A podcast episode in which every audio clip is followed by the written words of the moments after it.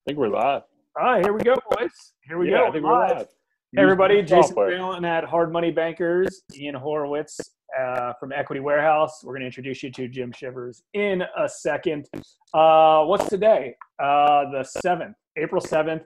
As you know, if you've been watching some of our Facebook Lives, we are timestamping all of them because every day, even though every day seems very similar, every day is very ever-changing, especially right now during these very weird, funky, and unfortunate times. So some of the comments, opinions we've chatted about in the past might not be the same, in the future because things are changing every day. So, yep, glad everybody's here. We're going to hop into Jim in a second, and then Ian and I we have a few other topics we want to discuss related to the PPP, the Paycheck Protection Program, some updates that we heard on that. Ian has some more updates related to his rental portfolio and some of his tenants. So do your thing, Ian, and we'll hop in. I'm sharing, and I'm about to jump in. I got dressed up for my boy Chivers today. He always gives me crap. I got a nice Carhartt shirt on. I got my tie on. Omar coming. I'm here. I'm ready. I'm excited because Jim Shivers, a very good friend of mine, we just did a deal this week.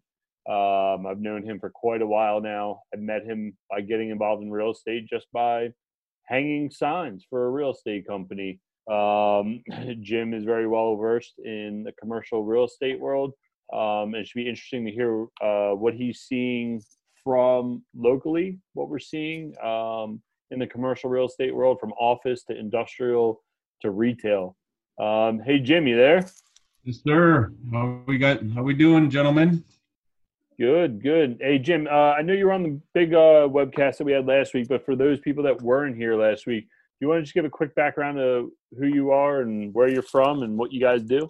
Where I'm from? Well, originally from Minnesota, but I've been here in Baltimore since 2000. Worked for a company called Gold and Company. We're commercial real estate brokers.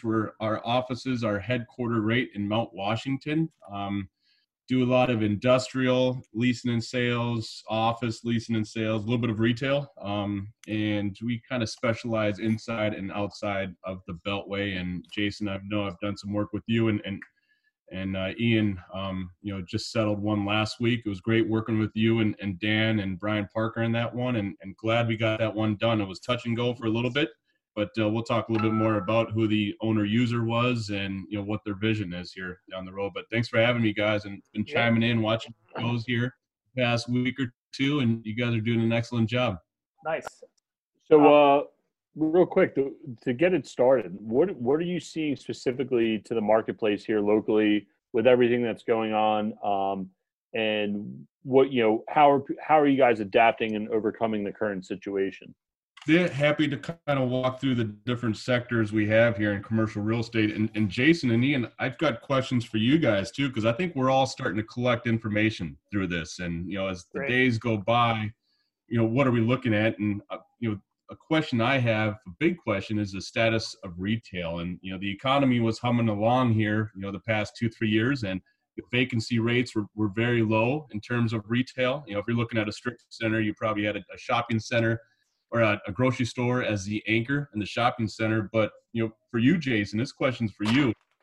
How are landlords, you're underwriting different shopping centers now, but how do you look at a cap rate? If now that some rents are not guaranteed and you're underwriting a shopping center, how are those cap rates established, or how can you even look at it a different cap rate now? Because I think the national average for a cap rate was 6.5%. What are you guys looking at now for that? That's something we're still trying to get our heads around ourselves. Gotcha. I didn't know you can interview someone on their own show, but I'm happy to answer that.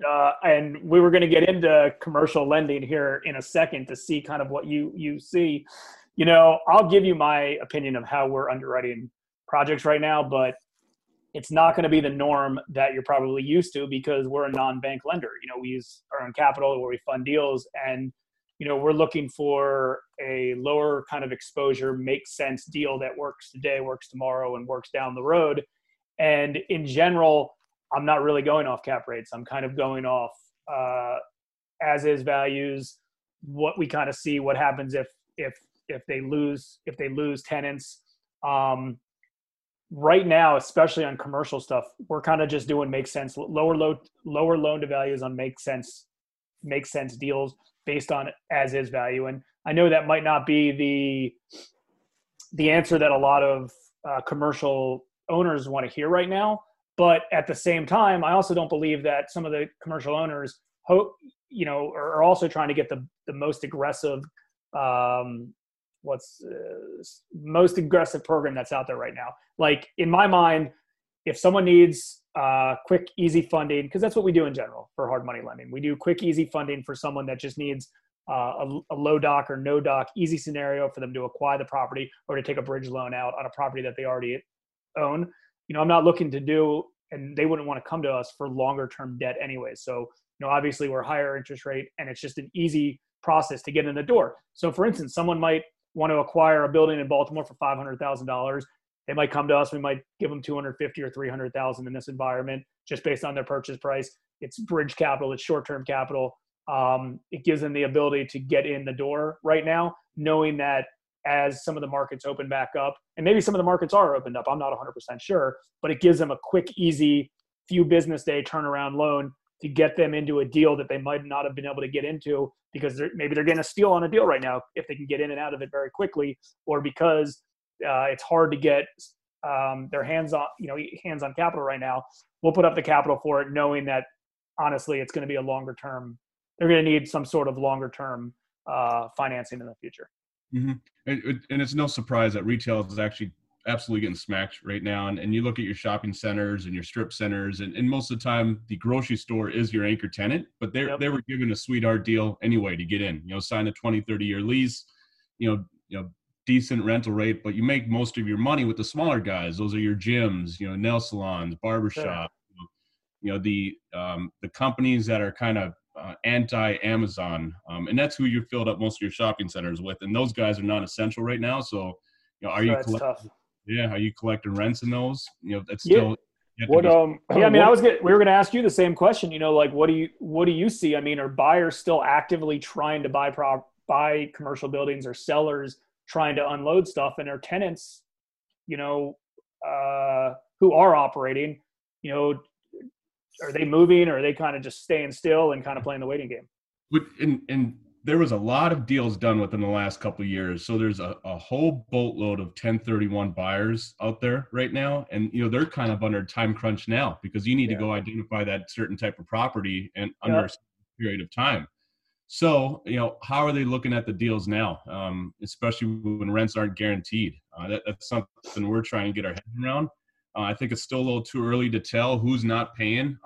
You know, there was something, and I know you're a big CNBC guy, Jason, but there was a company called Related Companies out of New York. I think $50 billion in equity, and you know, out of New York City, 90% of their industrial and office tenants paid. I think 80% of their multifamily tenants paid.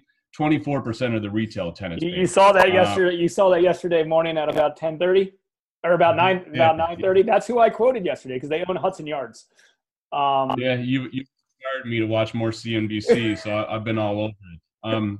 And Ian, we had a lunch one time at Towson Hot Bagel with an investor. It's at one time we were looking at to buy that bar.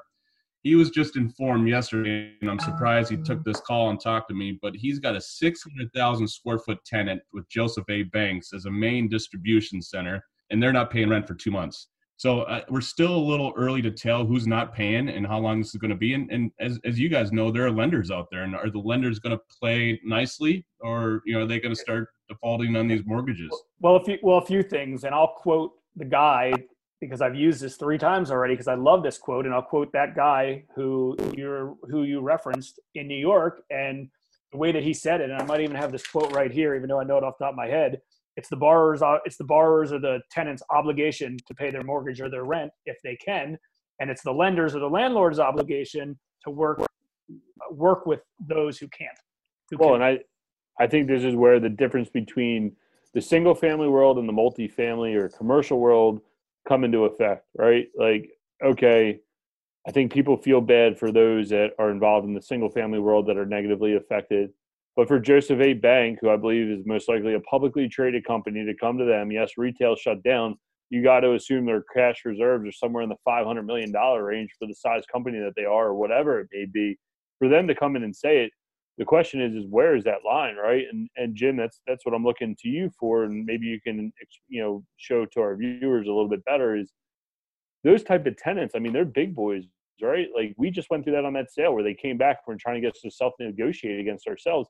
How much is a negotiating tactic that they're employing to see what they can get away with to hold cash on hand versus the companies that are actually going to step up and obligate and pay, right? Yeah.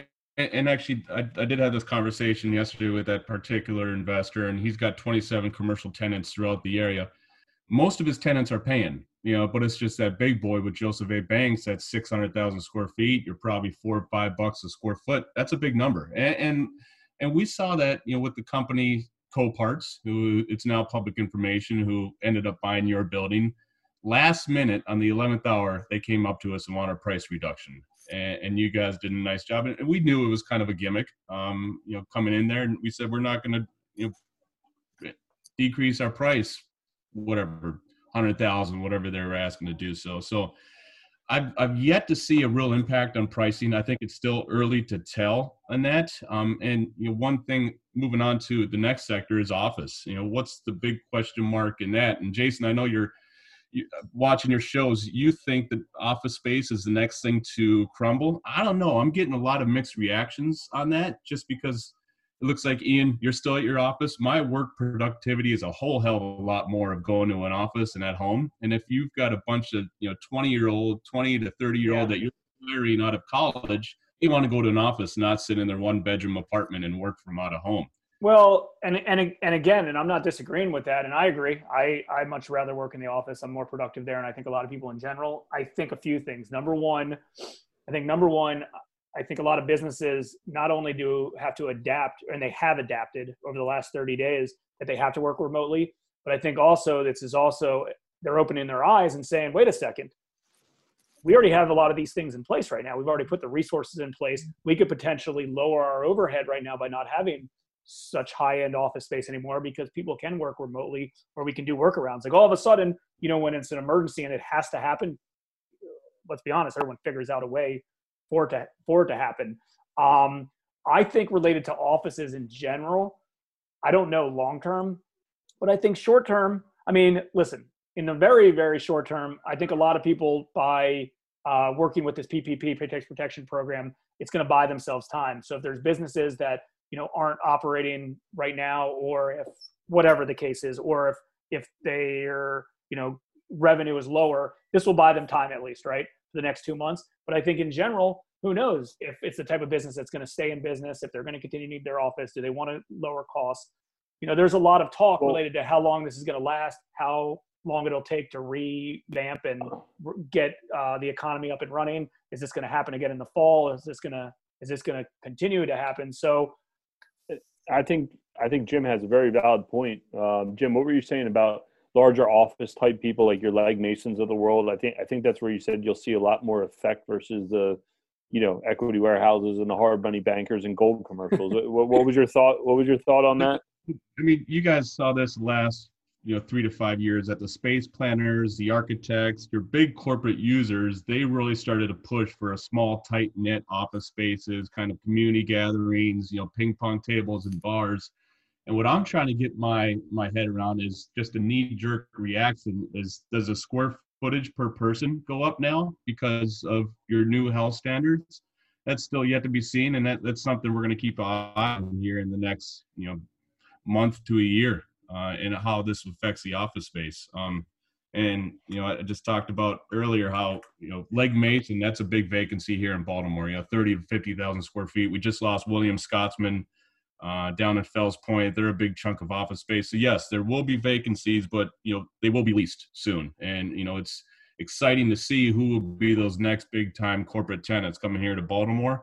And how are they going to, you know, change with our new health standards? That's yet to be seen and big question mark. You know, and a big thing with this, and you might know better than we would, but I mean, I run everything. I operate in the small business, the real small business world, and all of our clients that we do loans for, even our private capital investors, everyone that all of our friends and colleagues that we work with. I mean, we're all small business owners. A lot of that stuff doesn't make a huge dent into some of these things. You know, for instance, like you said, you know, some of these huge, you know, Merrill Lynch or whatever, if they take their headquarters elsewhere or they decided to downgrade, I mean, that's huge. You know, there's a huge office complex, tons and tons of resources with that. So sometimes it's hard for me to fathom some of that stuff because it's just not the world that I live in. I mean, we make a dent in about $30 to $40 million in the private capital sector. That's nothing, right? That's a lot for us. You know, Ian's 100 rental properties, you know, that's a lot for one person, you know, a small team operation. But again, you know, there's such a higher macro level that really affects, you know, so much of it. And I understand it all happens, you know, on the small side because there's just, you know, a lot of people like us, like you, like Ian. But who knows? I mean, it's interesting, you know, and again, a big part of this is also, you know, geographically driven. We're all somewhat fortunate that even though we're, you know, the Baltimore metro isn't necessarily the DC metro, it overlaps and it's similar in general. You know, I've seen a lot of Facebook posts, not that I really like looking at what most people put on there, but I've seen a lot of people, you know, going back and forth. And then there's a lot of stability and there's a lot of good government jobs and things like that locally that a lot of other parts of the country just don't have. And people are biased because you don't realize that. So, you know, when industries go out and depending on where you are in part of your country, you know, for instance, like, you know, government, you know, most people around here are still getting paid, even if they're not going to work. Besides some, you know, some industries, obviously not, but a big part of the population around here is, so it's hard to think, you know, East Coast, West Coast, North and South, when a lot of the stuff that I concentrate in, well, most of you guys concentrate in because we are local, is insulated by what's going on. Mm-hmm. Yeah, no, that makes a lot of sense. And Jim, that's a question I got for you is that I think leading into this, like you're a lot of, you know, people were dying to Amazon, right? You know, so where does that go?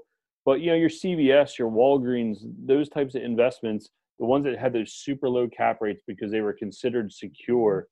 Do you think those cap rates are going to compress even lower because they're going to be even more secure in time like these, or are they going to increase because they're less valuable, you know, because they don't have the interior part of the store operating?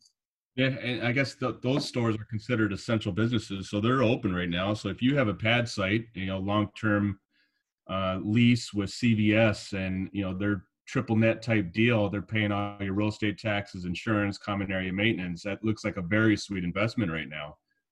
You know, you're probably taking your attention away from the shopping centers, maybe not paying as much attention as you were to your fully leased office building as you were, but that also leaves you kind of, you know, leaving all your eggs in a basket with one tenant again, you know, with the low cap rate. You know, in the unlikely event that something like that does happen where they're forced to shut down, you know, you're stuck with a pad site or a vacant building, you know, with CVS. Yeah, there was one recently trading locally, I think at like a 7% cap rate. And after the rate increases, you know, it was almost 10 by the time you exit, which is crazy for those types of facilities.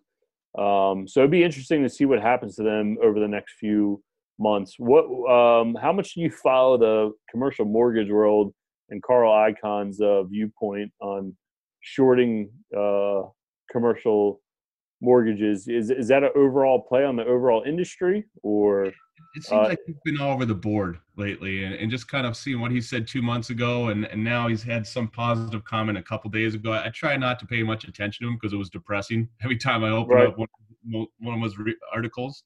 But you know, that's a little bit more of a world that Jason's in, is the mortgage business, commercial mortgages. So yeah, no, I just didn't know how it would reflect back into your. Yeah, who knows? And I mean, who knows also right now what's even getting manipulated, similar to the stock market, if things are going up and down and different opinions, and consumer confidence is the weirdest thing, because just based on like me personally talking to a lot of one-off individuals on a regular basis, I feel like I can feel people's confidence just based on like hey, the market went down 10%, the market went up 10%, the market went down 10%. And it's like, you can't think like that. It doesn't work. And, you know, at one point, like, I like thinking on stuff on a macro level. It's hard for me to think on a huge macro level, but then at the same time, I also try to think of what our individual niche is.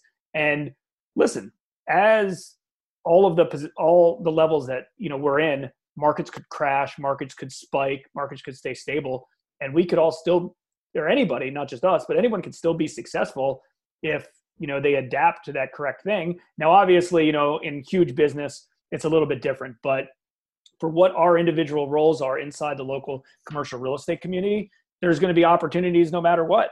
I look at it like this, and listen, if markets drop 40, let's say residential properties or commercial properties drop 40% overnight, let's just say that happens, that would suck and it would be a hardship. But at the same time, we'd adapt to it and figure out a way to do it. You know, our loans would be that much lesser, your rental properties would be that much more. You know, potentially there'd be an influx of commercial buyers that want to all of a sudden just jump into the market because they feel like there could be a lot of opportunity. You know, maybe there's whatever, less leases, more sales, you know, because all of a sudden it doesn't make sense to lease a property. It might make more sense just to buy a property. So who knows? Like I kind of, you know, just because slightly an underwriter by nature with some of this stuff with lending over the last 13, 14 years, and I feel like I just try to get as much data as I can and make the best decision that I can. And if it's wrong decision, the next one will be the right decision. There's a lot of money out there right now. And it's tough. If you're an owner user and you're getting ready to go buy a building, and Ian, that's why I was bothering you last night at 9:30 last night on the phone. You yelled at me for calling you so late, but I'm trying to find banks out there. But all the banks are absolutely swamped with the SBA stuff. And if you've got a relationship with, you know, just for example, Wells Fargo or some other bank, they're absolutely tied up in all the SBA stuff. So you're not going to get your attention from them. And the process is going to be even longer right now. Yeah. And how do you feel as though the owner user market's looking? That's exactly what I was going to ask you about, because that's your bread and butter, right? Is small commercial type stuff that's owner user. Is there still people out there actively looking? Are you having to do anything different? Are you having to do virtual tours? Granted, it's commercial space, but most owner users, I'm assuming, just, you know, they're looking for something for the business. They need it. Is that market still pretty active right now? Or are you seeing a slump? No, we've been very busy, especially in the industrial world, and our investors and buyers are still very bullish on the industrial. Owner user deals are still moving forward. As I mentioned earlier, there's still a lot of 1031 money out there. And if you do a drive down, actually, and I just read this morning that the Baltimore port shut down for a couple of days. Not really sure what was going on there, but, you know, Baltimore's success in terms of industrial has come from most of the port type businesses. And and Amports, they're an auto company. They're large in the Fairfield industrial market, even over in Dundalk, and they're very busy at the port because they had barges coming in anyway with new vehicles. And, you know, e-commerce, Jason, you probably saw this on CNBC the other day, but 15% of that is all retail sales. And they were saying 2030 to 2035, that number is going to double. So with medical supplies, pharmaceutical supplies, you know, and starting to bring back manufacturing back to the United States, that's all going to increase the demand and need for warehouse space, and with e-commerce improving, that helps your trucking industry. So all the little accessory businesses that help, you know, tire companies, you know, your repair stores, that all kind of spirals down to that. So still a high demand for industrial, especially in this Baltimore market right now. Yeah, I can see that. Absolutely, and I think that's what makes the world goes round, right? Like, and I think that's why a lot of people are scared. They're like, oh, Amazon's taking people out, but Amazon still needs the product, right? Like somewhere, shape, or form, someone needs to house it. So whether it's a retail front with a warehouse on the back side of it, or a grocery store that supplies Amazon or whoever it may be as an online retailer, there's still a need for it. What I was going to ask you is, what are you seeing? And I know that you don't deal much in it, but is overseas money still prevalent right now? Or, you know, are we still attracting those type of investors? we did about a year ago. I think they had a strong program of trying to get some overseas money here in Baltimore. And we were running around with a few of those prospects to try to get some of those deals done. But I would say it spiraled off a little bit within the last year. You know, your government contractors, and there's still massive, massive support for infrastructure improvements. So there's, that still kind of increase your demand for industrial land, you know, lay down yard, maintenance equipment and storage close to all your main interstates.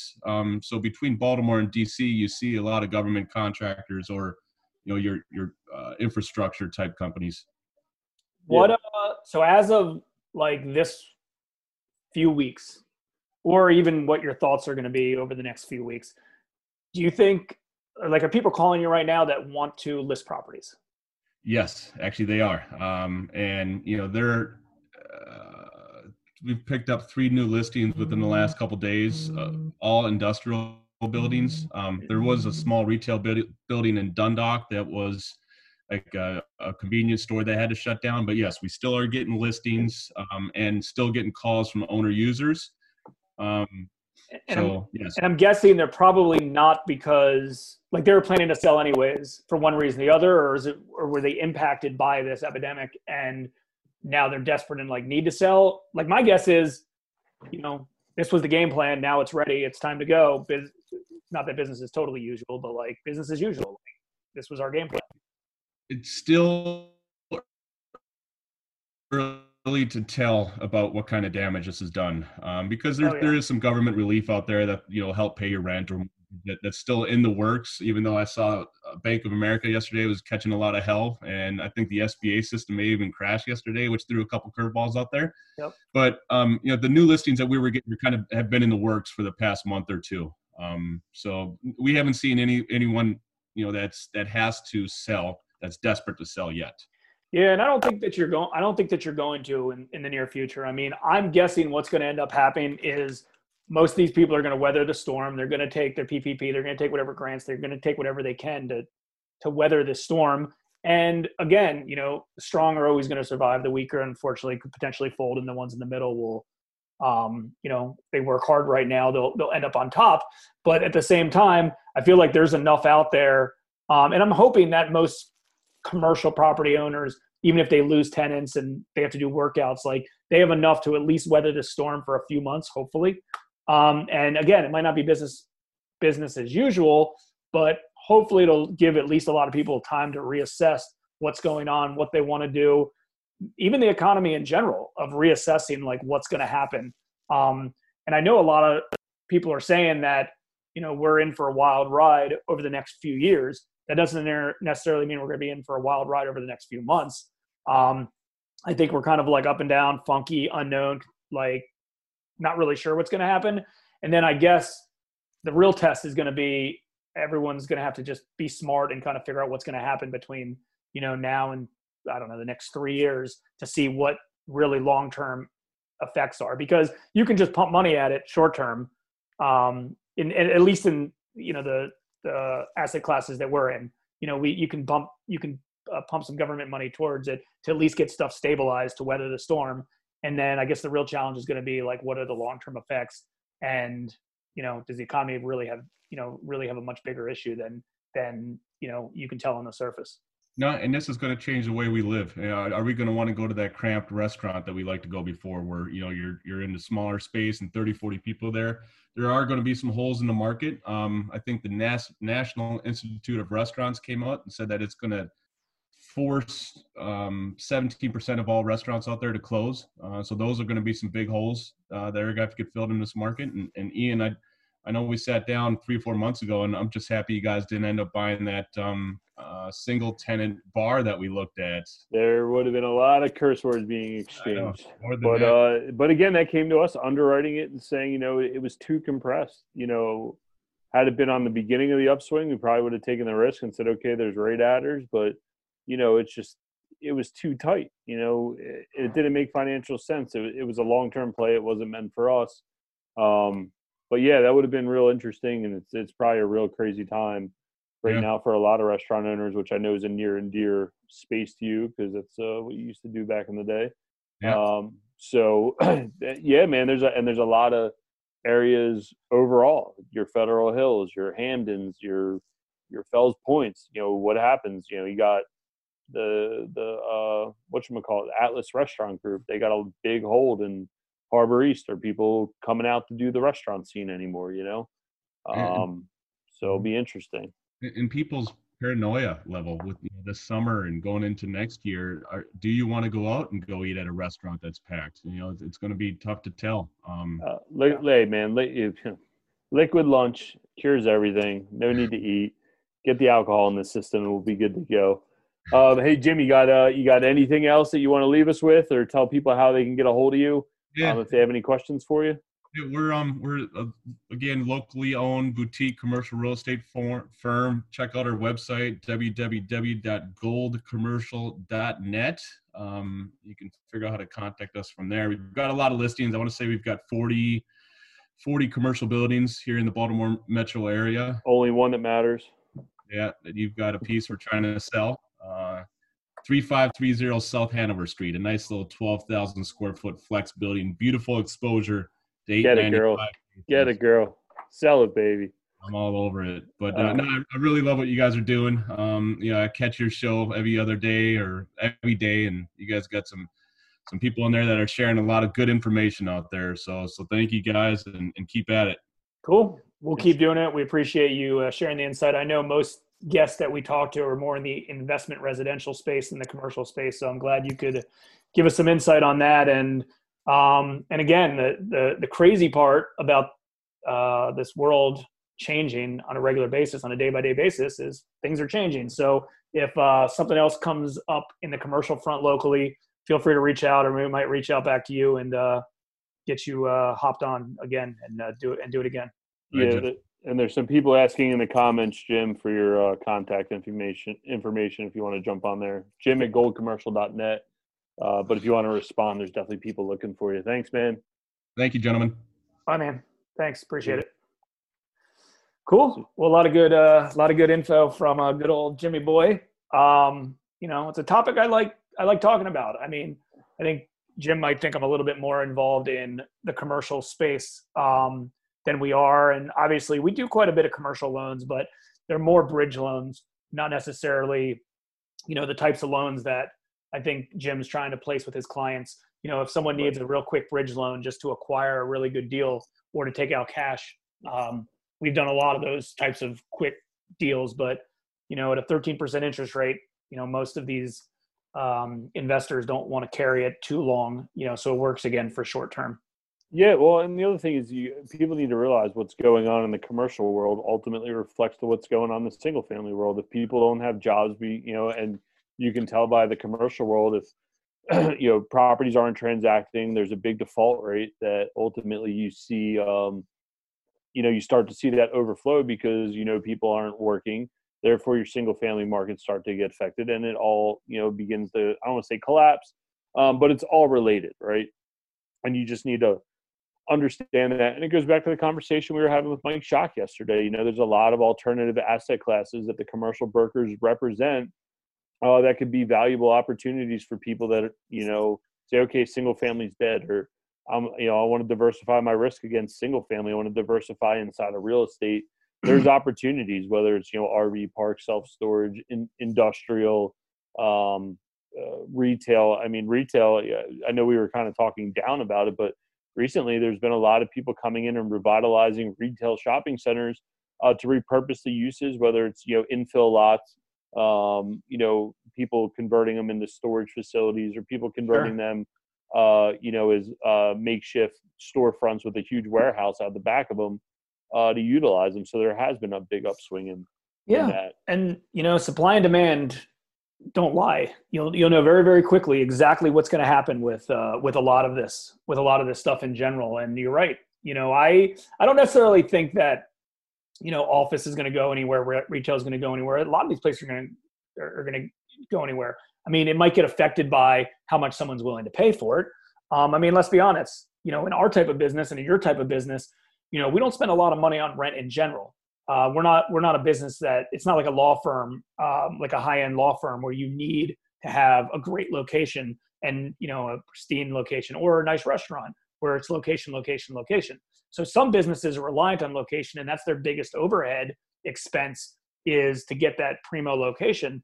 On our end, it's, hey, I'd rather, you know, save the money and put it towards something else because, you know, I don't have a storefront. I don't need a storefront. And, you know, we spend probably twice as much as we would even need to spend just because we want to have kind of a big open area where we can kind of incubate and play and be creative. And, you know, we do it because, you know, it's in the budget. So, but some business models in general, they need, you know, they need high visibility. They need, you know, they need certain things. So, you know, who knows? And again, it's not like any of these places will continue or like all of a sudden collapse. Maybe they'll go down, maybe they'll go up, who knows? But the reason why is it's just, you know, residential and commercial is similar to this. Based on supply and demand, you got to think is, are you going to rent a house? Are you going to rent a building? Or are you going to buy a house? Or are you going to buy a building? And it's that simple. So it's not like all of a sudden, you know, the commercial markets are just going to say, oh, there's a building that was $1 million. Now it's only $100,000. It's not going to probably happen like that. And the reason why is because all of a sudden that if that price point is, let's say $1 million, you know, I can either buy a building for $1 million or I can rent the exact same building for $4,000 a month. Chances are I'm going to probably rent that space for $4,000 a month. There's more value to it. Now, that being said, if that building goes from $1 million to, let's say, 900,000 or 800,000, then it's like, okay, now, you know, it might make sense for me to buy that building based on where debt is, and a lot of other advantages. So that's the reason why, just like rental properties, they're not going to all of a sudden just collapse. You know, they're going to, you know, if renting's here, the price of buying's here, they might even out a little bit until it makes sense, but right. They're not going to just like completely just both fall together. Right. But you also have a very interesting factor inside the commercial world when you look at businesses is that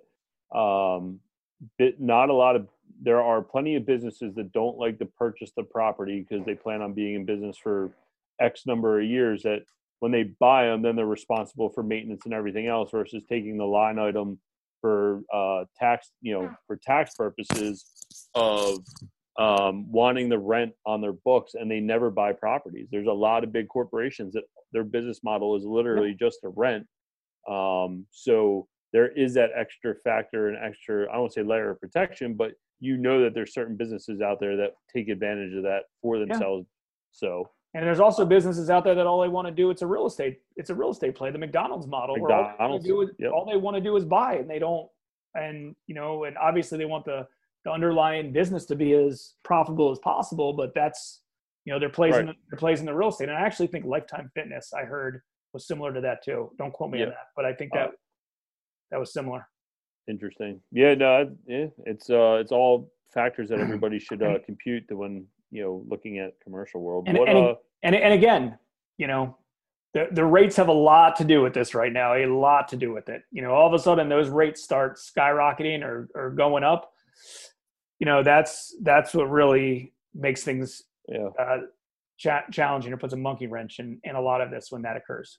Yeah. You have any updates? Any updates to what's going on in the world, PPP or anything? I see one of my buddies that has a manufacturing shop just joined. We've been exchanging a lot of information on PPP. Has anyone you know got the money in hand yet? I mean, I still think they're saying later this week. Originally, they thought same day to the next day. Now they're saying later this week.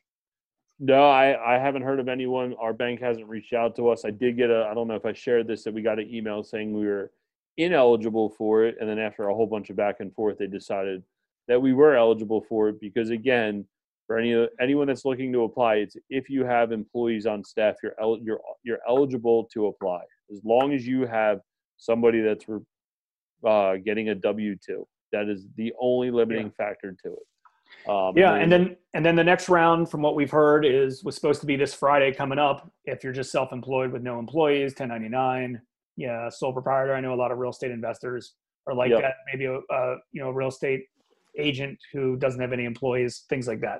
Actually, my buddy just Greg Pilati, who owns a high-end manufacturing furniture company, he just said that they got approved for the PPP funds. It's saying 3 to 4 weeks. For getting the funds, and he said he just found out from his banker. Jeez. Yeah, so that's not doing the good that, you know, originally the game plan was, because the game plan was you know, obviously someone need, you know, companies need emergency money, but other companies just need the funds before the next round of payroll comes, or the next round of rent or mortgage comes, right? You know, next round of utilities come, so they can weather the storm for a few months. And, you know, that's going to make it more difficult for some companies. Yeah. Well, maybe Greg can jump on here once he finds out a little more information and keep us posted of what's going on. Have you seen anything else in the marketplace? Anything changed for you? No, not really. I'm looking at Greg's post right now as well. Shocking. Yeah. 3 to 4 weeks, question mark? I know. That's new. If you haven't applied yet, you need to apply ASAP, because some of the banks are already done lending them out. Wells Fargo already stopped. Wow, Wells Fargo already stopped. I didn't hear that. We'll have to jump on. Maybe we'll get Jason back on this week. Yeah, I'll talk to him and see if he can come on Friday, especially since Friday's the big sole proprietor today. I do know that, you know, unemployment and those things, people are actively already getting paid for those things. Really? At least up in Pennsylvania, from what I can tell, from some people that I know up there. I did have an interesting phone conversation yesterday with a buddy of mine out of Pittsburgh, who has a bunch of self-storage, does a lot of flips, has a bunch of rentals. I was asking him what he's seeing. He's telling his guys that he's slowing down on flips. You know, he's still confident in the market, although he does have some reservations. He's not going to be actively buying anything here in the short term unless it's a stellar deal. And I think that just reiterates our message that it's okay to be cautious with your money right now, right? The money's made in the buy. And it was good to hear somebody out of network that's seeing similar things. That's saying, okay, I'm pulling the reins in a little bit. I'm going to take my time on what I'm doing, and I'm only going to buy exactly what I want to buy. I'm not buying just to buy to keep the guys busy, you know? And then other than that, the other things we've been seeing is rents have been coming in. Things have been looking up. You know, it's very easy to try to stay positive here, you know, but you always just got to mitigate your downside risk during these times and, you know, be able to navigate what's going on. So, yeah, stay optimistic, stay proactive. We've said this every show, but, you know, there's always a time. There's always a time to buy at the right numbers. If the market's going up, if the market's going down, if the market's staying stable, at the right numbers, there's still opportunity. So I, you know, look out for them, you know, you don't have to be sidelined.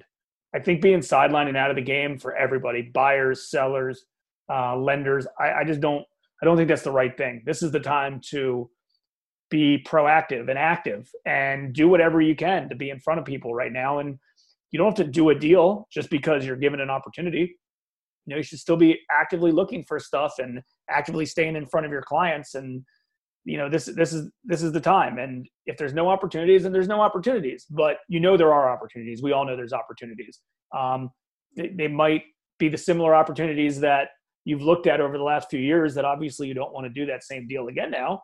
But, you know, as soon as you get out of the game, if you get out of the game, there's no opportunities. It's that simple. If you stay in the game, there's lots of opportunities, and cherry pick the best one, or the best two, or the best 10, or whatever you know you want to do. But I think this is the time you got to put your head up and see what happens. And as you're looking at deals, you know, a deal today might look good, and tomorrow you might look at yourself and say, okay, well, you know, this deal's better. I'm going to do this one instead. But I would say, I think both of us and everyone we've talked to would suggest is stay active, stay in the game, be optimistic. But cautious, and jump in when you see a deal that could potentially work. And, you know, maybe fix and flips are harder right now. I would say if you have a fix and flip, you do want to buy it at a much lower price than maybe a rental property where, you know, your metrics is different, because your metrics is just different. It's not as, it doesn't matter as much as built-in equity as it does compared to cash flow and things like that, because if you can get rental debt right now, it's cheaper, right? So, you know, if you can still get capital for your rental properties right now, and it's out there, you know, it's out there from us on the front end, and it's out there from other lenders kind of on the back end. It might be a little bit more expensive than, you know, you were getting a month ago, but it is still out there. And, you know, if you have, and you might need to put more capital down as well. You might have to put more of your own skin in the game, but keep in mind, you know, do the math, but it might make more sense to buy a property for $100,000 today at a 5% interest rate, let's say, than $90,000 tomorrow at a higher interest rate, right? Do the math to see what works. Yeah, definitely all valid points, you know, and again, just be definitive what you want to do with your money, and be cautious. I see Greg's asking, what do you guys think about the office space? Earlier in the video, Jim went in depth on it. This will re-record or replay once I think we get off of here. But, you know, I think we're all in agreement that the small office type people are going to exist. You know, your type of, Greg, your type of company and our type of company that's small, you know, less than, I'd say 25 people, there's always going to be a need for that type of that office space. And, you know, the slack's not going to be there as much as potentially in the much larger office space. And I already think there was a little bit of slump, you know, people were going online anyway. So it'll be interesting. It'll be interesting to see where the market goes and how it looks in the future, and do a lot of things in place now, stay in place. Or people are going to revert. You know, we are social beings. You know, I like seeing and talking to people. This is fun and it's good, and I'm glad we can provide content every day. But in the end, I would much rather go grab a bite to eat and a few drinks and talk it out with some people, you know? Yeah, and who knows what happens. See, the thing is I don't think anything's going to be very affected in the short term. I think a lot of things are going to be affected in the long term. And it's just like the stock market. You're never going to time it right. The first time you think the first time you think you got it figured out, you're going to get kicked in the back of the head. And that's just what it is. I don't think this stuff's going to get affected as much very quickly, because keep in mind, number one, a lot of big buildings that have office buildings in general are typically, you know, corporate owned or something related to that. They don't want to undercut themselves by just automatically lowering rent to get, a higher occupancy. That's just not the game that they're in, because if they lower the rent, then all of a sudden, you know, everything's going to kind of fall in place with that and get lowered and lowered and lowered, lowered and lowered. I don't think that's the game they want to play at. They want to play in. Now, over time, do I think that happens? Probably, but in the short term, it doesn't. I don't think it makes sense to break your lease if you have the ability to, because you think if you're on the open market, you can get a cheaper rental space next door around the corner right now. I don't think that's going to happen. I don't think that's going to happen with, you know, selling a property either, I think all of this stuff. I think that's the same as commercial, and I think that's the same as the residential. I do not think that soon as a bunch of residential houses pop up on the market, or any properties pop up on the market come June 1st, let's just say, I don't think they're going to be at a huge discount. I think if anything, they might even be the opposite. That being said, I do think longer term, there will be a lot more opportunities, and they'll just be, you got to be open-minded for that. And the problem with it happening like that and not happening overnight, because stuff doesn't, typically the things that happen quickly overnight are typically things that aren't in our favor, not the opposite. So I'm thinking what happens is, if it does happen long-term, the problem with long-term is it's just like a stock market long-term, it's going down. Going down. But the problem is, when do you buy? Do you buy here? Do you buy here? Do you buy here? You look like a schmuck if you buy here, but then, because then it keeps going down, but then so many people want to wait till the bottom, but then who knows when the bottom's going to happen. And then by the time you realize it, you're back up to here. So who knows? It all goes back to, there's always a good opportunity out there at any given time at the right number. Do the math. If you think it's a good opportunity and it works with you as a lender or a buyer or a rental property owner, or you're leasing a property for your business, if the numbers work and you're comfortable with it, and you like those numbers today, you like those numbers tomorrow, you like those numbers down the road years from now, do it. And who cares if it goes down or goes up? I mean, to me, it's the same thing as looking at your 401ks that are tied to stocks, bonds, and other stuff right now. It'll drive yourself absolutely crazy if you log into those accounts every day and see the zigzags and the W's and everything else. It'll drive yourself crazy. So, have confidence that you made the right decision and stick to it. Yeah, I think Tony Robbins does a really good job covering that in Money Mastery, or whatever the heck that big book that he has. Yep. You know, he's done a lot of interviews where he says, the worst day not to put money into the market is yesterday or today, whatever the sayings go. And, it's the same thing with real estate. If you can find the right deal that works for you and you're taking action and you're doing the right thing, it's hard to get hurt.